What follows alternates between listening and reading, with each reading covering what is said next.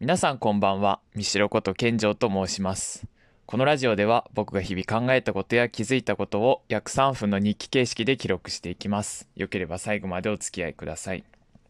今日はすごいってついつい言ってしまう人に伝えたいことについて話したいと思います。である本で哲学者ニーチェのこんな言葉に出会いました。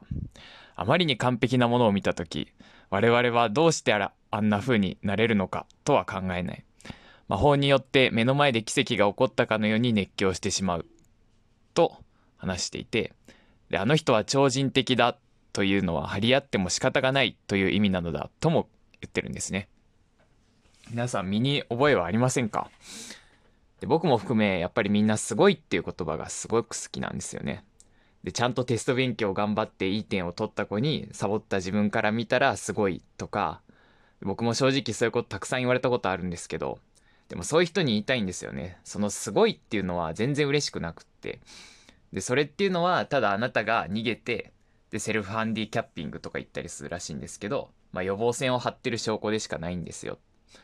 まあ、ニーチェが言うようにやっぱりすごいっていう言葉は自分の身を守るために使ってるんですよね。むしろ確かにすごいなけど自分はもっとこうしたよっていうことをこう食ってかかってくるような人と僕は高め合えたらいいなと思うし、まあ、僕も含めもっとそういう人が増える世の中になったらエネルギーが満ち満ちてで本当にすごいことを起こせるイノベーターがたくさん生まれるんじゃないかなと思うんですよね。まあそんな世界の一部になれるように今日も自分はまだまだやれるって信じて生きていきたいなって思ってます。えー、今日はうまくまとまってましたかね？少しでも皆さんが何かを考えるきっかけになっていれば幸いです。それでは皆さん、良い一日をお過ごしください。では、また明日。